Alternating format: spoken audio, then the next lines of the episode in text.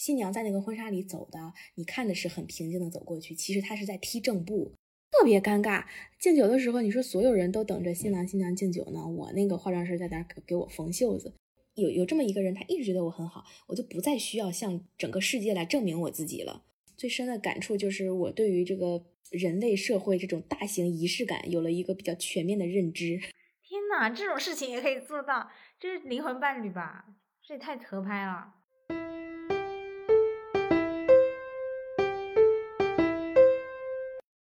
Hello Hello，很高兴认识你，欢迎收听元宇宙。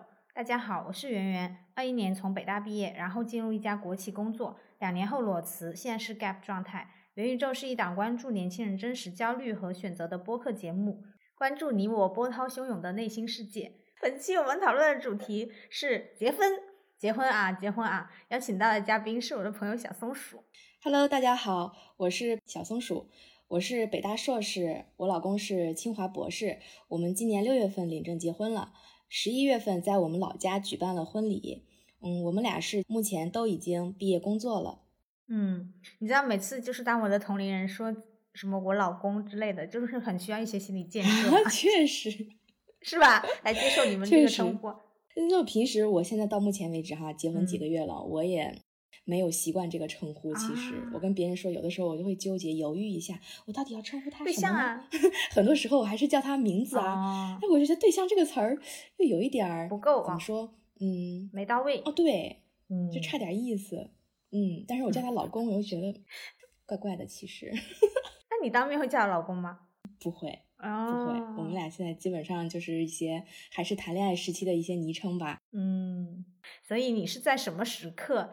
决定和他结婚的呢？我们俩前两天还在讨论这个问题，呃，我问了他，他说他决定跟我结婚的时候是，就是当时，嗯，我我毕业那一年有一个工作机会是在浙江，然后我就比较有点倾向于想去，就是很有可能要去，然后我就去面试，去去走这个流程。他当时就觉得是，如果我真的要去了的话，以他的这个。呃，行业性质来说，他大概率不可能去那边工作，因为这个机会，嗯，工作机会在北京对他来说更好。他就觉得他可能当时就要失去我了。呃，经过那一次之后，他觉得，嗯，可能是跟我结婚是他非常重要的一件人生大事。那个时候决定，好像是我是他一定要结婚的这个对象。我其实没有一个固定的时刻说决定下来一定要跟他结婚，我感觉这是一个对我来说是一个顺其自然的过程，可能是谈恋爱半年或者一年之后，因为我的人生规划其实是早点结婚，早点生孩子。我一直觉得早点生孩子对于我个人的这个女生来说身体比较好啊，最好是二十五岁之前可以结婚，嗯，二十六、二十七岁左右生个孩子。你是九几年的，所以今年是多少岁了？啊，我九七年的，今年二四年的话，应该是二十七岁了。其实没没没达到我的这个 目目标。对，因为我们谈恋爱之后呢，他总是经常性的跟我聊一些畅想未来的事儿，就比如说以后我们结了婚怎么样，以后我们的父母怎么样，就是说这样的一些话题，我可能就顺其自然的会往后面想。所以说对我来说，没有一个固定的时间点决定我要跟他结婚。这样，哎，要不我们给你老公起个外号吧？要不我 觉得这这一期聊下来的话，就老是这么称呼有点冗余哈。叫他什么呢？姓李，叫他李博士吧。啊，OK。对，这里还补充一个信息，就是李博士，因为他是读博士嘛，然后他的毕业年份是要比小松鼠要晚的。我是二一年六月毕业，他是二三年六月毕业，比我晚了两年。嗯，所以就是说，小松鼠在求职的时候，其实李博士他还是一个在读学生的状态。对，是这样的。你们有没有说是因为某个契机说决定要去领证了呢？其实当时定了一个大概的时间范围吧，就是我不是想我跟我父母想越越早越好嘛，早一点。呃，他和他的父母的基本态度是最好是想等到他博士毕业，所以说大概的时间就定在他博士毕业。嗯，他是六月大概六月初毕业的嘛，然后我们就定在呃六月末去领的证。哇，婚礼是推迟了半年，这样子有半年的时间来做个准备。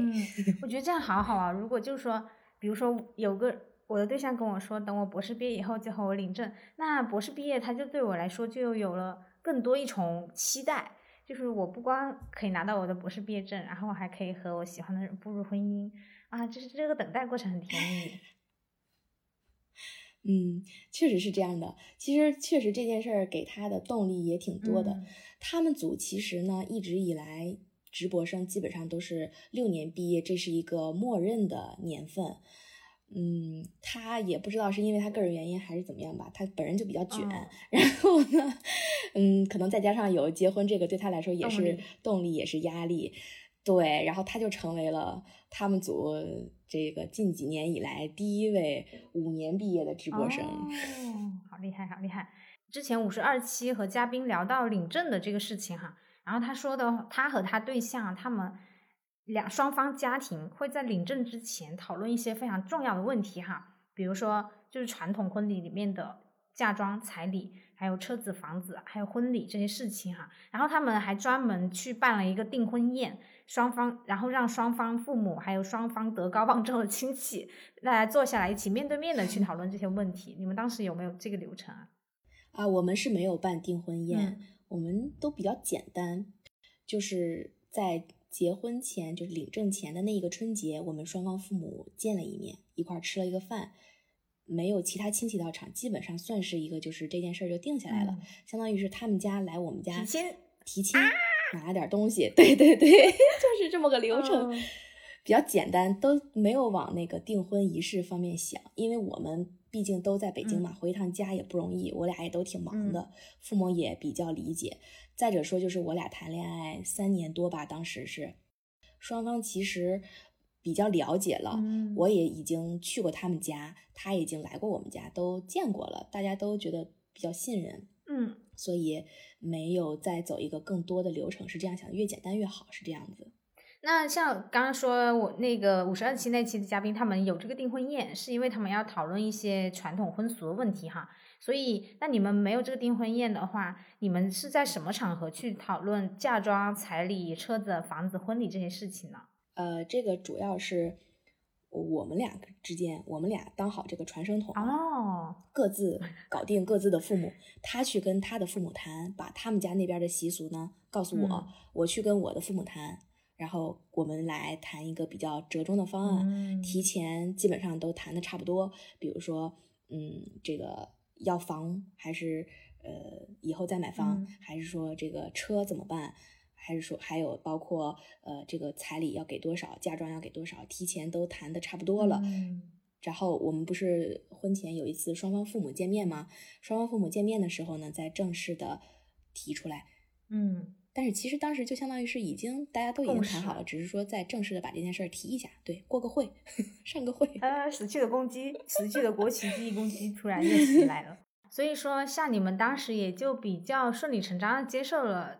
彩礼、嫁妆这回事，而然后，而且这其实这两笔钱是不是他是给你们两个人的小家的？他不是说真的给到双方父母？对对，是的，是这样的，因为我们就默认这笔钱不管父母给多给少，反正其实都是给我们的，作为我们小家的，对对对，启动资金，所以他们也比较乐意多给一点嘛，因为都觉得两个孩子在北京不容易。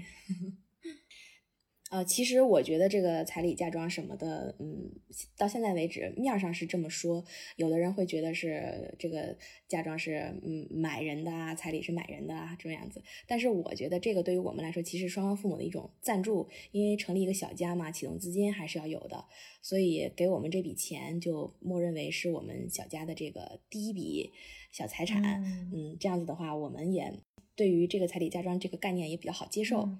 明白。那你们当时有没有讨论说办婚礼这件事情？因为其实现在很多年轻人哈，就在网上看舆论的走向是，就越来越多人不想办婚礼，或者说他至少不想办那种传统的婚礼，比如说就那种酒席啊之类的。你们当时有没有去讨论这个事情呢？呃，有考虑过。其实，嗯，说实话，对于我个人来说，我是不想办婚礼的。我是一个比较没有仪式感的人啊，我觉得办这个劳民伤财，真的花好多钱，然后又很累，对我来说没有太大的个人价值办这个事儿，但是对于呃我的父母以及呃我对象还有他的父母来说，他们这这几个人哈特别看重这个仪式，以及我们家的一一众的亲戚都觉得这件事儿是对他们让他们的人生变得完整的非常重要的一个人生仪式，所以说我就胳膊拧不过大腿，你知道吧？我就跟他们浅浅的提了一下。我的这个想法不想办婚礼，我说想办那个旅行结婚，说不行，都不同意。所以说，其实我的这个婚礼呢，对我来说主要是配合我我的父母、我的呃对象和他的家人，完成他们人生中一项重要的社交仪式吧。对他们来说，有这个场合去社交，可能他们的人生才会觉得圆满。是这样的，我是觉得是。嗯，那既然这件事儿我去做的话，可以让这么多我比较在意的人开心，这也是其实也是很值得的一件事儿。因为我小时候，嗯，比较。受家里面人宠爱啊，各种姑姑、舅舅、姨姨什么的都很关注我的成长。但是上大学之后离开家了嘛，联系就少了。其实大家也没有太多的共同话题。然后在婚礼上看到他们当时，哎呦，可关心我了，哭的稀里哗啦的。对，就真的他们那种爱，你就能。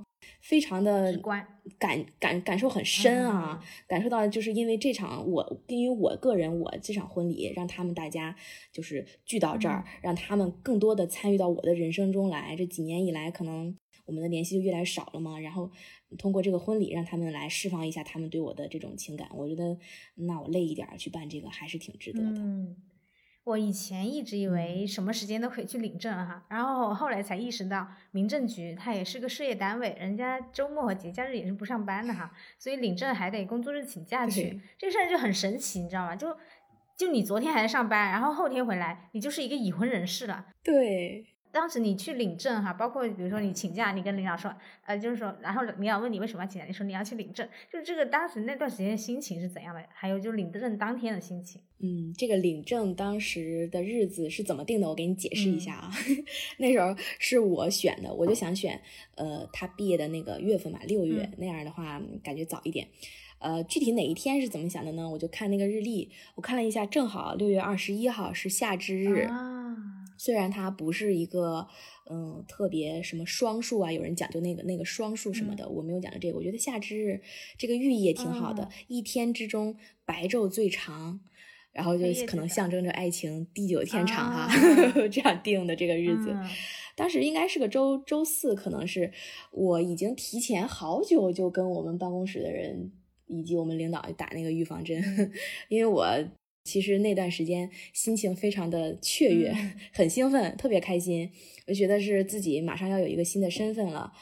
嗯，因为我在我们办公室年龄最小嘛，他们其他人都比我大很多，最少都大十岁左右。所以说他们对我感觉就像对一个小孩子一样。跟他们说这些，哎呀，他们好像也跟着我回味一遍当年。我跟他们去说的时候，我会很很享受这个跟他们分享我的喜悦的这个。过程就很顺其自然的，开开心心就提前可能跟领导说啊，领导我定了下个礼拜四，我要我要去领证了，然后他们就会恭喜恭喜呀，沾沾喜气儿这种的，开开心心就去领证了。嗯，天呐，我觉得听你说，我已我已经感觉到那种快乐了，呃，好甜蜜。嗯，你去民政局，呃，去领证那个过程有没有觉得有一种祛魅？会不会说和你想的不一样？会呀，真的，这个我就跟你说，当时很期待呀。你说我都专门化好妆，专门穿穿的好衣服哈，高跟鞋什么的，那等等半天，因为当天人还是挺多的，可能很多人都选那一天。结果进去那个小房间等着叫号嘛，在那儿等了好久，在那儿叫号。进去之后，就是有一个阿姨面无表情的问我们一些具体的信息，让我们提供自己的那个相关证件。然后咔一盖章，一分钟就结束了，真的，一分钟我们就那个证就拿到手了，就就好像和想象中很不一样。对，很不一样。我以为他最少会啊，恭喜一下你们啊，你们以后一定要怎么怎么样，说两句，这样的话什么都没有。结果我俩出来就在那个民政局的走廊里站了五分钟，缓了缓，感受感觉啊，笑死我了。对他应该也是打工人吧，累了，就是已经不是第一天上班的时候了。也可以理解，对，有可能，因为那天等的人多，领的时候，领证的时候快到他们下班时间了，都五点了，然后是不是有什么宣誓，然后要站在那个台上拍照的。嗯，他有一个宣誓台，也是排队上去拍照，但是没有人领着你去宣誓，他只是有那个台子。哦，就是它就像一个景点一样，你想上你就上，是这样子。没错，就是这样。啊？怎么会这样子啊？啊啊！真的好祛魅啊！对呀，所以我们也以为会仪式感满满。啊，我们以为会仪式感满满，会会有很多人工作人员说啊，从此以后你们就怎么怎么样，对吧？没有，没有人管我们。嗯嗯，好吧，就是感觉听你说的感觉和去公安局补个身份证也没有什么太大的区别。你这个说的太对了，但是好像是这样的哈，说是北京每一个区不太一样。哦，我们是在东城区领的，听说别的区有的区可能会有点仪式感。嗯，但是我没见到过。嗯、我现在想，你那个夏至的寓意真的蛮好的，就是从这一天起，我就步入夏天啦！哇，这真的，哎，好美。对呀，啊，真不错，真不错。在最长的白昼里，跟你爱的人走向地久天长啊，真的很不错。嗯，好，那我们来聊婚礼，推荐给你，谢谢你。你们这个婚礼是办了几场？因为你知道有有的地方它是这样子哈，就女方家要办一场，然后男方家要办一场，然后你们呃常住常住的地方又要办一场，你们是这样子吗？呃，我们其实说实话应该算是办了两场。嗯、第一天在他们家办的是正式的婚礼，是在酒店里办的那种的。嗯、第二天去我们家算是一个女方的回门宴，在我们老家、哦、呃村子里办的。哦。就是不是那么的正式，就是只是说，呃，我们请一些，比如说流水席，在家里老的那个院子里支一些桌，嗯、呃，很多很多亲戚都会来，因为有一些亲戚他可能就是不方便，我们婚礼当天再去那边的酒店，觉得有点远嘛，嗯、所以他们就会来参加我们这边的嗯这个回门宴。那这个男方那边的婚礼，还有你这个回门宴，它的一些细节，比如说你像像你说酒店那一场哈、啊，那你肯定有那个叫什么？婚礼策划对吧？婚礼策划这些东西，嗯、然后细节，比如说菜单啊，然后这个人数什么什么这些东西，什么还有伴手礼这些东西，这些细节你们是怎么商讨的？是以你们两个人为主，还是说以你们的父母为主呢？嗯，这些基本上都是我们父母来全权决定的，啊、因为首先。啊，对，因为我俩本来呢，尤其是我哈，因为其实很多婚礼上，嗯，新娘比较在意这些事儿，嗯，是，呃，会比较在意这些细节。我其实因为你刚刚我也调呃提到了，就是我不是很嗯在乎婚礼这个仪式感，所以说我觉得就是谁在乎这个事儿，那谁就主办呗，嗯，谁就是把决定权全权交给他们。嗯、既然是想满足他们这种人生仪式，那就让他们来决定自己想要东西。嗯、这样的话，可能对他们来说，这个体验会。嗯，更好一些，就不用再担心说，哎呀，我我这个儿媳妇满不满意，嗯、或者我姑娘觉得我这样做好不好，嗯、他们还得来照顾我的感受。我说那没事儿，你们决定的一切我都能接受，你们觉得怎么样最满意，我都行。嗯，哦，所以就是你真的就一点都没有参与。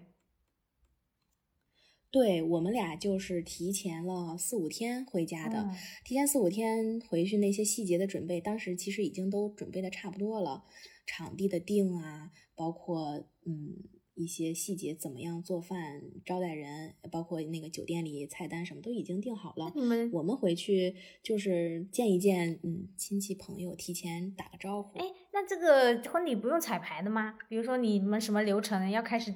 男方发言，然后女方发言，男方父母、女方父母这些没不需要彩排吗？呃，会需要彩排，就是提前一天那个下午彩排了一个小时左右，大概我们跟司仪简单沟通了一下，就是按照比较传统的那个方式，就是老家大部分人，哎，你们办过的以往的婚礼都是怎么办的啊？那我们就来办。对我们提的具体的要求不是很多，嗯，就提了一个比较特别一点的，是我们提前就是自己做了一个开场视频，哦介绍了一下我们两个的这个故事。哦，酒店、婚庆、司仪、摄影、摄像，呃，酒水，所有的一切都是呃我公公婆婆他们来弄的，这是男方家里的。我们家这边，我们回门宴的这些事儿都是我们家弄的现在。连摄影都交出去了。你知道很多很多人，他最重要的就是他最在乎婚礼的部分就是摄影，就是要出好看的图嘛。对，但是我个人其实就从我本来也不是很在意这些哈，因包括我自己其实是一个嗯不太喜欢拍照的人，嗯我出去玩什么的我都不爱拍照，不爱自拍，所以这件事儿对我来说，我相信 现在的摄影师那个只要是技术还差不多，总能把我 P 的还可以。你走向他的时候有什么是什么心情？没有什么心情，我感觉比较平静。啊？怎么回事啊？因为因为怎么说呢？这个事儿在心里可能已经预演过那么几次了，提前一天也已经彩排了。当时我心里只有一个想法，你知道吗？就是那个婚纱太重了，对我就怕那个高跟鞋踩到，我就那个全神贯注在于那个鞋千万别踩到我的婚纱。是 我就特别紧张，因为那个我第一次穿那么大的大礼服，它很重。然后呢，提前一天司仪会告诉我怎么走，她就是新娘在那个婚纱里走的，你看的是很平静的走过去，其实她是在踢正步，她每一步都得踢的 特别用力，才能把那个婚纱踢开。哦，这个我在网上有看到过，才能保证。我有看到过，是。对对对对对，才能保证不踩到那个婚纱的裙子。呃，其实我自己有一。有为数不多，仅有一次伴娘的经验哈。然后当时我作为伴娘，有一个交给我的任务是，我要去收女方的红包，就女方那边亲戚的红包。那当时我就揣一个包，然后我就和伴郎站在一起，然后去向过路，就过路人就会把红包交给我。但是你知道，当时其实他也是我第一次就这么就在成年以后这么深度的参与到一个别人的婚礼里面去。但是当时给我的感觉非常的不好，因为当时我在想。我是第一次的意识到，说来参加这场婚礼的人，他们是分为男方和女方两拨人。然后呢，他们的就是在金钱这个事情上，他们是泾渭分明的。就女方就收女方的钱，然后男方就收男方的钱。其实这个概念，我当然你你说我如果从客观去思考，我好像可以接受，因为呃毕竟是一个就是双方他们各有各的亲那个叫什么亲属关系，然后他们之前曾经可能有一些账目哈。就比如说我去谁家吃了什么什么，这个东西你这么跟我讲，你客观给我分析，我是知道这个道理的。但是我主观站在那里收钱的时候，我心里其实是很难受的。我就觉得说，新郎和新娘他都要结为一个小家庭、小团体了，他们怎么能在这个时候还分你我呢？就我不能够理解这件事情。嗯，可能我还是比较纯爱。我感觉其实。就是这个东西摆在台面上不是太好，当时收的时候可能就是先记上谁谁谁，到时候私下哪怕私下里去分呢，对吧？也比这样直接就分开观感要好一些。对啊，我觉得你就收钱的时候记名字嘛，然后或者你记的时候分男女也行啊。你怎么收的时候还分进女方的荷包还是男方的荷包？嗯，那你当天这个仪式完成以后有没有什么比较深的感触啊？嗯，这个仪式完成的当天，我的感受就是比较累啊。但是后来在这几个月内，就是慢慢回味一下，我觉得，嗯，最深的感触就是我对于这个人类社会这种大型仪式感有了一个比较全面的认知。嗯，我觉得大家确实是需要有一个理由来相聚的。嗯，真的，有的时候人完全没有仪式感，像我这样，其实也。也挺没劲的哈，说我虽然是 就是办这个婚礼，当时出发点是为了完成嗯我的爱呃爱的人的这些心愿，他们的心愿，但是我自己其实在这个过程中也是收获到一些嗯很浓烈的那种情感表达，就是当你看到那么多人，有的亲戚朋友，可能发小很多年都没见的了。为了你，就是他们可能从广州啊、杭州啊很远的地方千里奔赴过来，请了假，嗯，说实话还是挺感动的。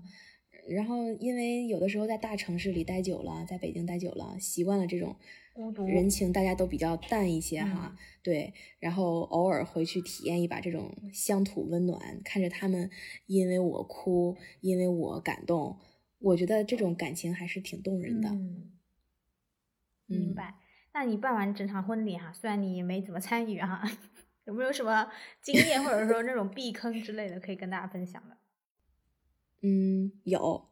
这个就是其实当时我还是把事情有些事情想的太简单了。就举一个例子，比如说呃租婚纱的时候，我建议大家确实还是要多看一看，然后多杀价。嗯。当时真的没想到，说是他们会开那个价格虚高那么多。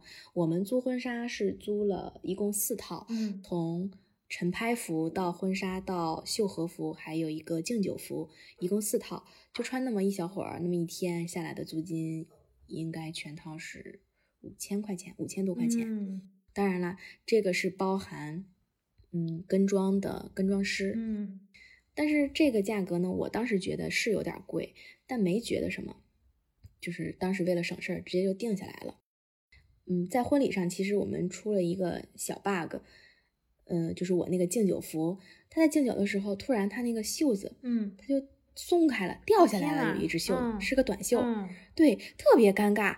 敬酒的时候，你说所有人都等着新郎新娘敬酒呢，我那个化妆师在那儿给给我缝袖子，嗯 就你就站在那，停滞在那，然后让他给你缝袖子吗？对呀，很尴尬。关键是你知道最尴尬的是什么吗？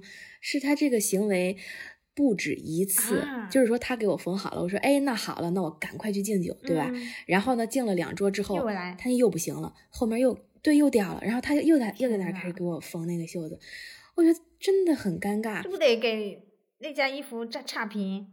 对呀，不止差评，我后来我还跟他要了赔偿呢。嗯本来他跟我们开的价格就高，嗯我们都不知道，当时不知道说在小地方这样的套餐基本上三四千块钱就可以了，嗯没有这么砍价。嗯但是没有想到啊，就没有想到这种婚庆相关的事情，它会有这么大的水分。嗯所以说，就是因为正好他也闹得比较尴尬嘛，我们就是因为这件事儿，整个的敬酒过程没有拍到一张照片。嗯所以就跟他又又要了一点补偿，但是那有什么意义呢？嗯就整个的导致我这个过程有一环它是不完整的，嗯对吧？嗯我觉得在这个过程中，还是大家以后去租婚纱什么的多看一看，多比较一下，别一开始就想的怎么说非常的图省事儿，就说去一家就这一家，然后我就一定要在你们家，嗯别这样。嗯，明白。我突然想到一个特别重要的事情，就是你知道很多人他因为买嗯不买钻戒这个事情就要争得天翻地覆，所以你们有买钻戒吗？对这个事儿，其实我也是很有的聊。因为我是一个，首先基于我是实用主义这个呃特质啊、嗯出发，其实我一开始是特别排斥钻戒这个东西的。嗯我想的是，那比如说我嗯婆家给了我呃几万块钱去买这个三金钻戒，那我这些钱如果都买黄金的话，岂不是会更保值吗？对吧？嗯然后我就不买钻戒。嗯 嗯，当时呢，因为我们是提前几个月，正好五一那会儿去海南去玩儿，嗯我想的是在那个免税店买会便宜一点儿。就是当时买了一些黄金，但是后来我又想，我也纠结，就说那别人都有，那万一以后我后悔怎么办？我就会担心我后悔，而且后来又在商场，你知道吗？女孩子看到那种布灵布灵闪的东西，她总是会试一试哈 呃，比较喜欢被吸引，嗯对。然后后来我就想了一下，我这样划分的，我说那我这钻戒呢我也买，但是呢我就不给它划分太多的预算，嗯就是我找一个那种嗯、呃裸钻定制的，啊。呃，我买一个就是看起来大小还可以，嗯，然后定制一个自己喜欢的款式，但是呢，就不追求品牌了，嗯。就不追求那个钻石的溢价，嗯。这样子这个东西我也有了，但是我也没花太多的钱，嗯。把更多的预算放到买黄金还有买买包上面，嗯会比较好一些。嗯啊，所以后来其实还是买了钻戒，就定制了一个，没有什么牌子，嗯。就三十分的五千多块钱，很便宜。嗯。嗯，那你结婚以后，你觉得婚后的新生活，它和你之前的预期相符吗？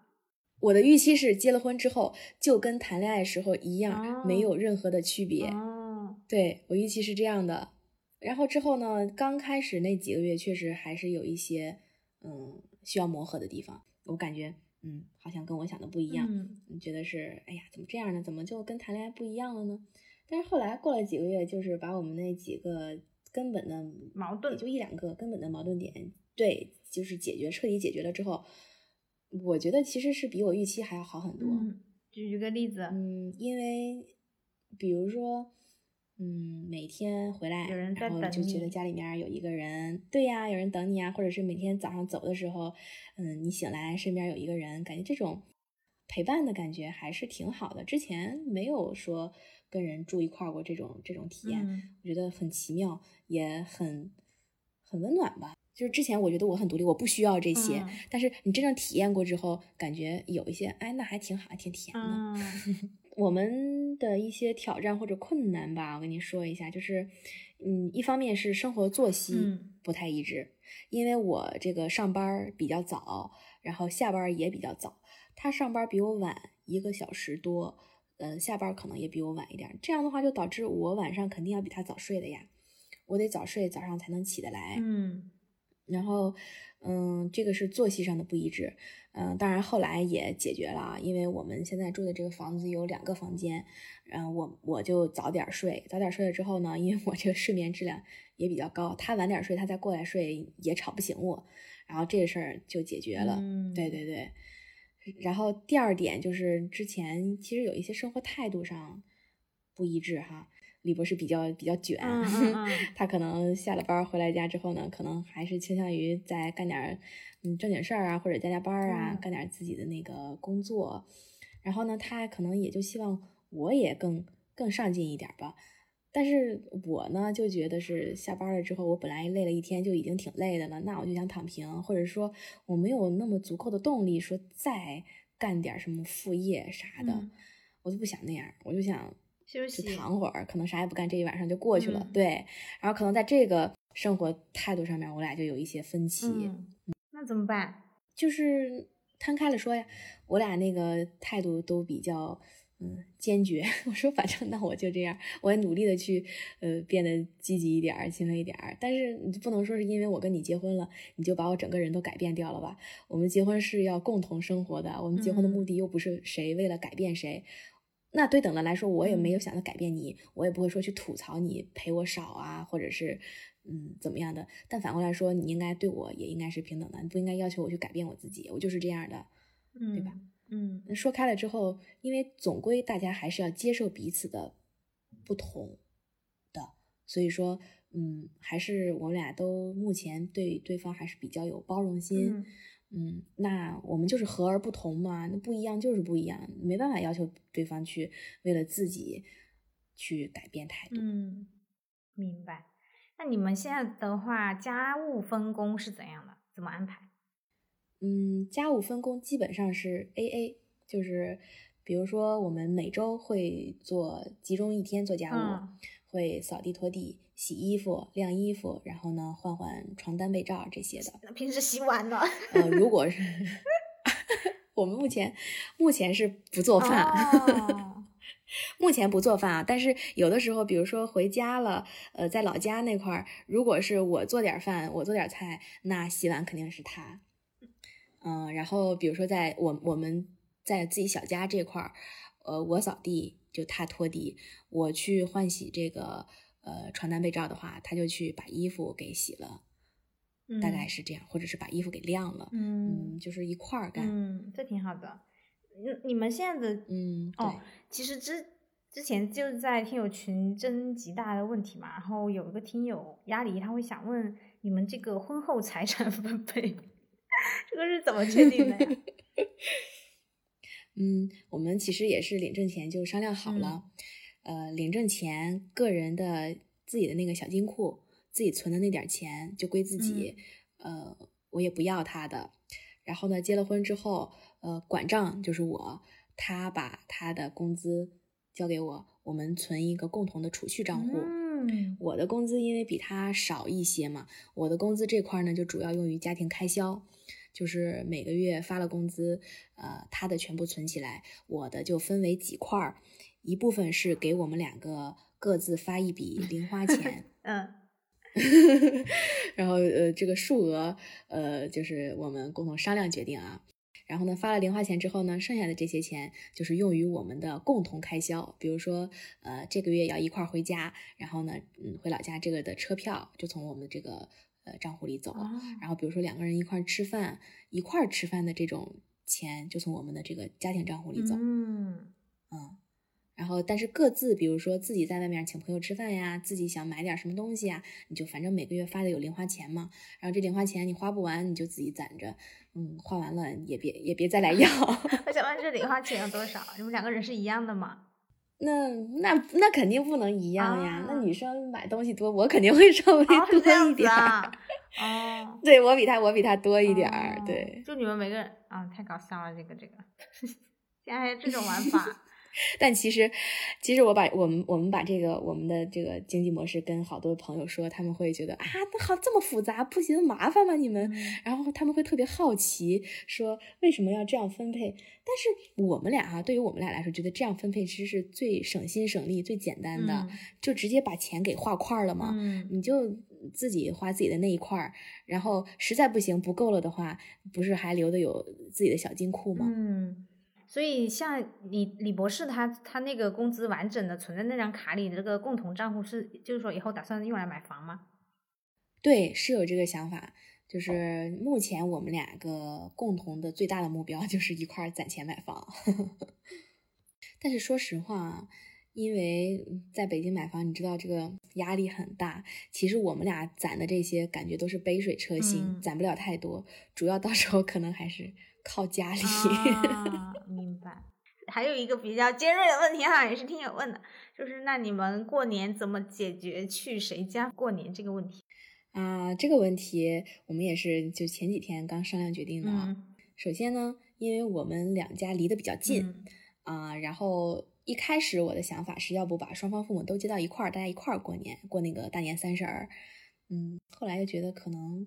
别制造一些没有必要的麻烦，因为觉得父母之间还不是那么的熟，嗯，然后目前暂定的结果是在呃大年三十儿去他家过，然后大年初一，嗯，就是到我家，去我父母那边，就是说在他家待一天，然后剩下假期全在你家？啊？不是，我们是这样分的，嗯，大年三十那天先到他们家，嗯，过了那个除夕，然后。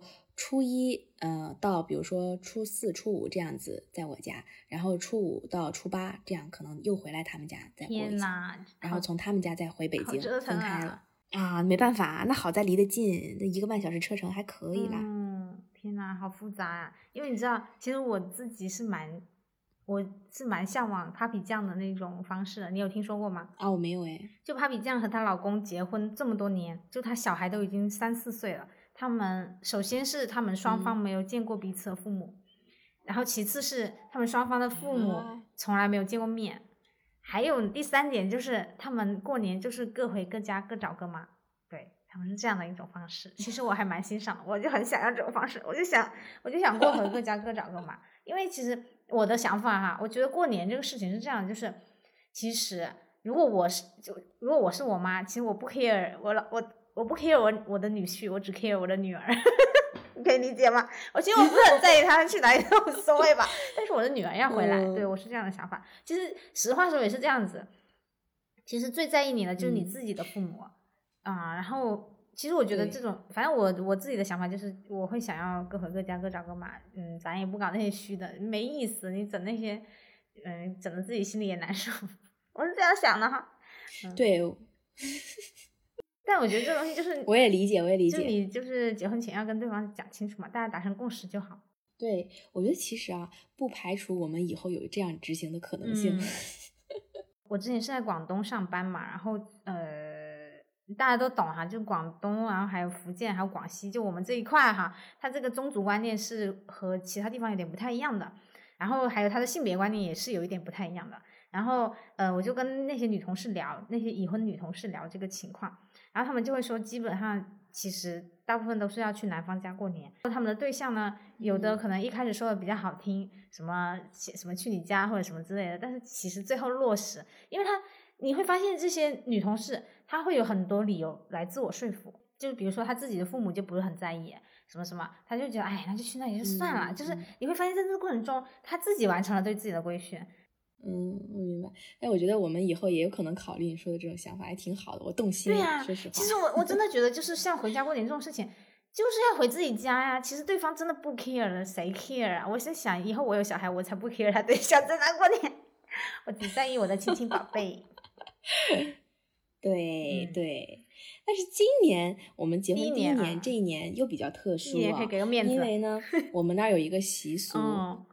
不是那个面子的问题，是 money 的问题。哦，就是第一年结婚，这个新女婿，比如说我带他去我们家，然后我们家亲戚都要给他压岁钱的，哦而且是比普通的就是普通给小孩普通红包要大一点。嗯然后呢，我去他们家，他们要当今年是新媳妇儿嘛，嗯也要给我嗯那个压岁钱。然后我们你说新媳妇这种词，我就应激，就是就觉得啊，就好像就回到了，就是好像在看电视剧。对，就老家那种对对对说法，对，就可能其实对我们来说这个比较灵活啊，嗯说不定明年过年的时候，我俩都不回家过年，出去玩去了。嗯，对，其实现在也有可能很多是在自己的小家过年。对，呀、对呀、哎，这个事情反正就是这样也挺好。对，但是我有我有时候会想，就是呃，父母养养养咱这么大，然后结果以后过年你你甚至一方都不去了，好像也有点不太好。你穿插着来嘛，一年不回，一年回，一嗯年先回他家，再回我家，一年嗯先回我家，再再回。而且你知道这里面还有一个问题是，以后有小孩了，小孩去哪一家过年啊？我救命啊！这事真太复杂了，我想想都头大。我觉得最好其实就是两边都照顾，然后轮换着来，这样是最好的。就是嗯这儿几天那儿几天，谁也别耽误就，公平一点。辛苦。对，那没办法。嗯，哎，像你们两个哈，就已经是一个北大，一个清华，然后是中国最好的学校。你们对于育儿有什么？之前有没有讨论过一些得到一些共识性的东西？嗯 嗯，比较佛，就是目前大体上的观点就是，嗯，不太强求啊嗯，顺顺其自然。嗯嗯，但是细微的来看的话，我是属于那种，我觉得他怎么样都行，过好自己就可以了。如果要是学习不好，那就去发展其他的技能啊、特长啊，都可以，能过好自己就行。嗯然后，嗯，李博士他可能会比较倾向于尽量吧，尽自己所能给孩子中等偏上的资源，嗯就是也不是说追求一定要最好哈、什么学区房啦，嗯，什么那个兴趣班儿啦，嗯，不会那样太卷，嗯因为我们感觉没必要吧。嗯就是单从我这块来说，我觉得你就说考上了最好的学校又能怎么样？对呀，那些没有考上清华北大的同学一定过得比我差吗？我觉得不是啊。嗯是，可能健康的心态以及他童年时候给他一个特别饱满的家庭的爱，对他这个心理健康这种关照是更更重要的一件事儿。嗯，我认同。那你结婚以后，除了说，就像你说这个心灵上的一个安全感可能会更加充裕以后之外，还有比如说工作生活这方面有没有发生一些别的变化呀？呃，有，其实是有一些的。呃，比如说在工作上吧，我之前就是特别想辞职，我觉得，呃，体制内的工作嘛，挺无聊的。然后呢，之前也因为一些领导哈，他们个人风格跟我不太搭嘎，我不喜欢那样的，所以说老想辞职。然后呢，结了婚之后吧，我觉得心态上还是发生了一些变化。目前反正是没有那么想辞了。嗯当然，这个也跟我工作上有一些人事变动也有关系哈。那个领导也调走了，但是更多的，我觉得可能是因为，嗯，结了婚之后，他还是你的你的心态上发生变化，身份发生了变化，然后呢，生活的目标也发生了变化。之前一个人的时候就觉得，哎呀，我怎么样开心是最重要的，对吧？然后，但是呢，现在结婚了，成为一个共同体了，有了一个小家，然后呢，就会有一个更长远的生活目标，嗯比如说，嗯，想要共同买房子。当然，当你有了这个目标的时候，有一些其实细细碎碎的小麻烦或者是小小困难什么的，就不叫个事儿了，觉得嗯这也无所谓。反正这个工作呢，它稳定，对吧？它能给我我需要的社会地位，能给我需要的这个钱。可能虽然这个数也我也不太满意吧，但是它还有一些别的方面的方便呀、嗯福利呀，嗯嗯，基本上能够满足我的需求。那它不影响我为了未来我的这个长远目标而努力奋斗，它不影响我这个过程，反而还能添点助力。然后我就会觉得，那这个工作也不是不行，嗯那也可以，嗯 这也没有说那么的忍受不了。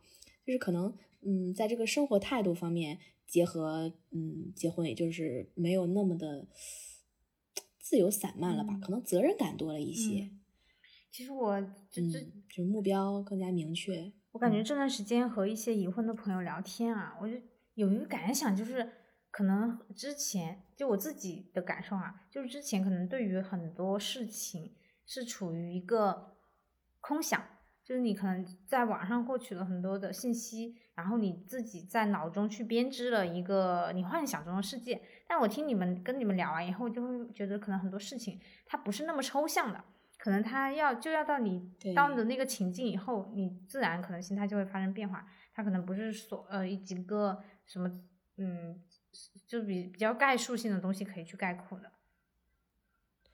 对对对，是这样的。你就说，嗯，我这种心态的改变，我从来没有想到我会变成这样。嗯，我感觉我之前是一个那种就是非常的。放荡不羁、爱自由的人，怎么会因为我结了个婚，我就改变我的想法？怎么会我就甘于就是在这么一个无聊的岗位上，是吧？待这么久？但是，但是他确实是结了婚之后，当你真正身处一些嗯嗯环境中，面临一些抉择的时候，他不知不觉的会说服你，然后会有一些心态上的改变，而这个改变是那种。就是潜移默化的，也不是说，嗯，强求你，好像是你对生活屈从了、妥协了，那样也不是。就是你成年人嘛，都在权衡利弊，对吧？只是说你权衡利弊之后，做出对自己最有利的一个选择。那你觉得，像你们俩有没有什么困难，或者是说挑战，是在你们结婚以后才出现的？嗯，这个就是刚刚说的，一个是生活作息，一个是生活态度，嗯，基本上就是这两点，其他的不是太多。那我感觉这两点是不是都可以通过，就是婚前同居是就可以去规避掉它？实话说哈，对，实话说是这样。对对对，婚前同居规避掉，是，对，甚至其实包括像我们这样，你婚后再去磨合也未尝不可呀。就是，嗯，经过几个月磨合，只要两个人沟通顺畅，然后愿意去接受彼此，或者说也愿意做出一定的改变的话，嗯，这个其实也不是说很难解决，总有办法嘛。嗯，就只要这个最根本的这个人是 OK 的，就其实都 OK。对。嗯，那你觉得在婚姻之中哈，有没有什么你们两个达成的比较重要的共识？我觉得最重要的就是信任和默契。我们俩其实，在谈恋爱阶段哈，为什么就那么笃定的要跟对方结婚呢？最主要的就是我们两个一直都觉得我们俩特别默契，你知道吧？就决定我们结婚的这个核心因素就是非常默契，经常能够。嗯，异口同声说出一些话，然后包括比如说今天晚上，今天我就可能在地铁上想，我就想吃个小蛋糕，哎呀，但是我又担心胖，哎，结果回来之后发现我桌上他就给我买了一个小蛋糕，就是还挺惊喜的。天哪，这种事情也可以做到，这是灵魂伴侣吧？这也太合拍了。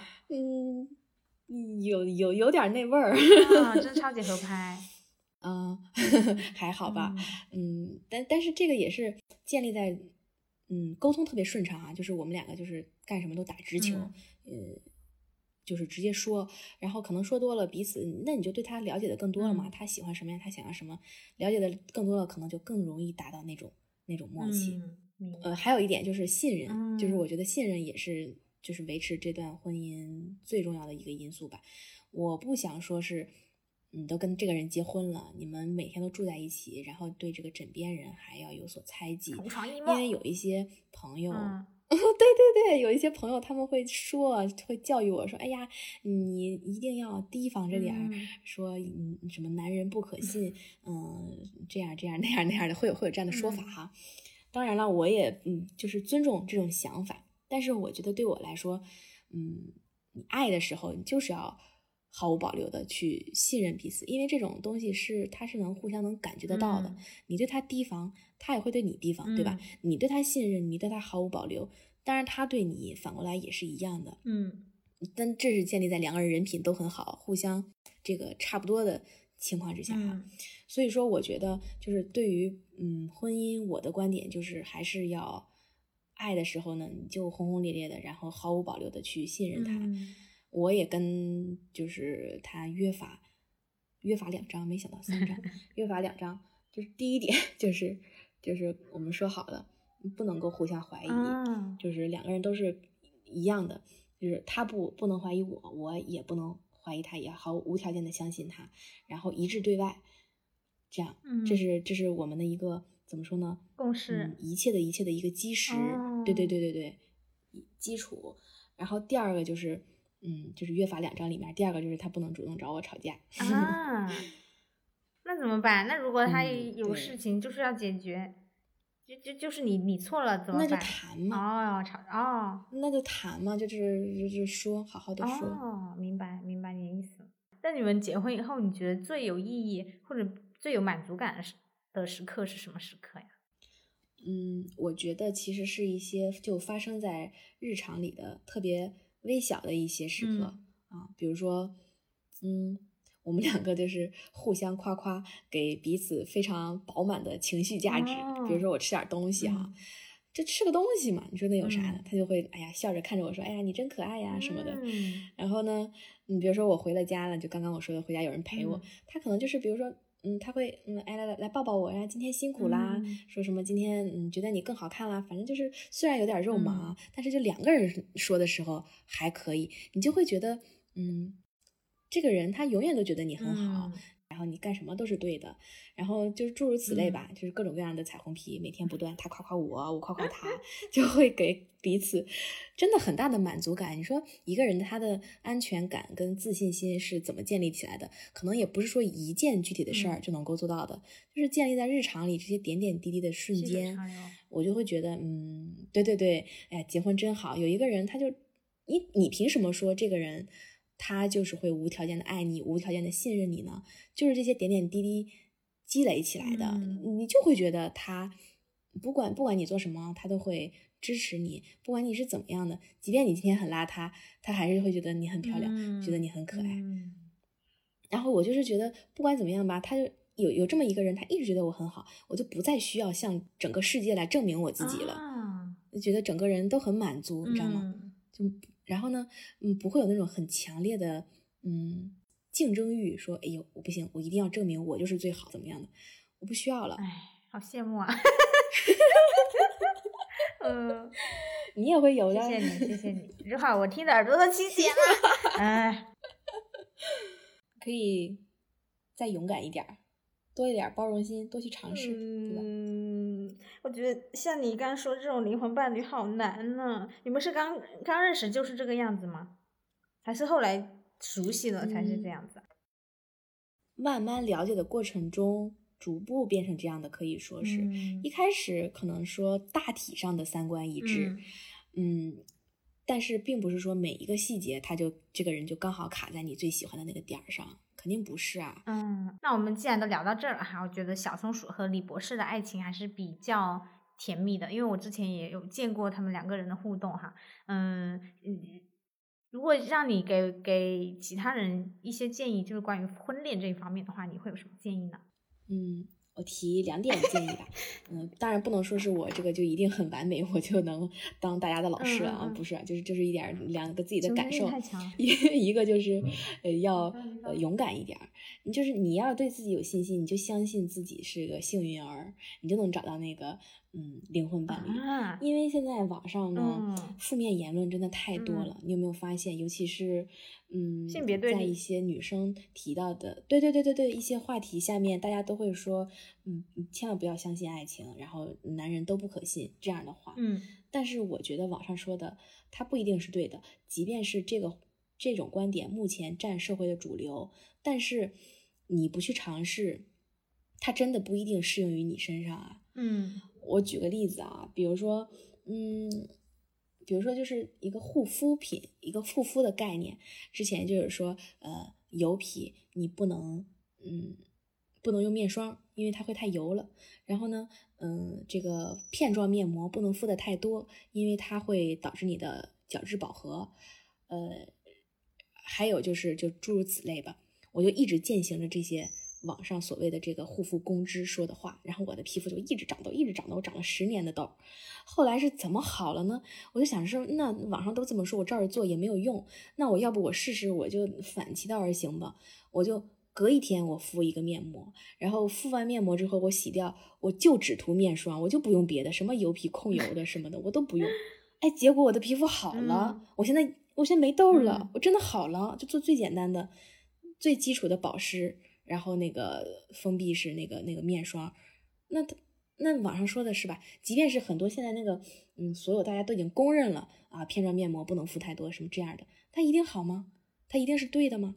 不是啊，很多事情还是要勇敢的去尝试，试过之后才知道什么是适合自己的，什么是对的。嗯然后第二个呢，就是在我觉得啊，在找对象这件事情上，还是要有嗯一定的包容心，因为嗯，我跟很多朋友也聊过，就是有好多朋友他们一直想找对象，嗯，然后呢，就是一直找不到特别满意的，嗯 我就会跟他们去深入的聊，我说到底是为什么？是你因为接触的人不够多吗？还是说，嗯，就是你要求比较比较全面，很少有人能达到这个这个目标。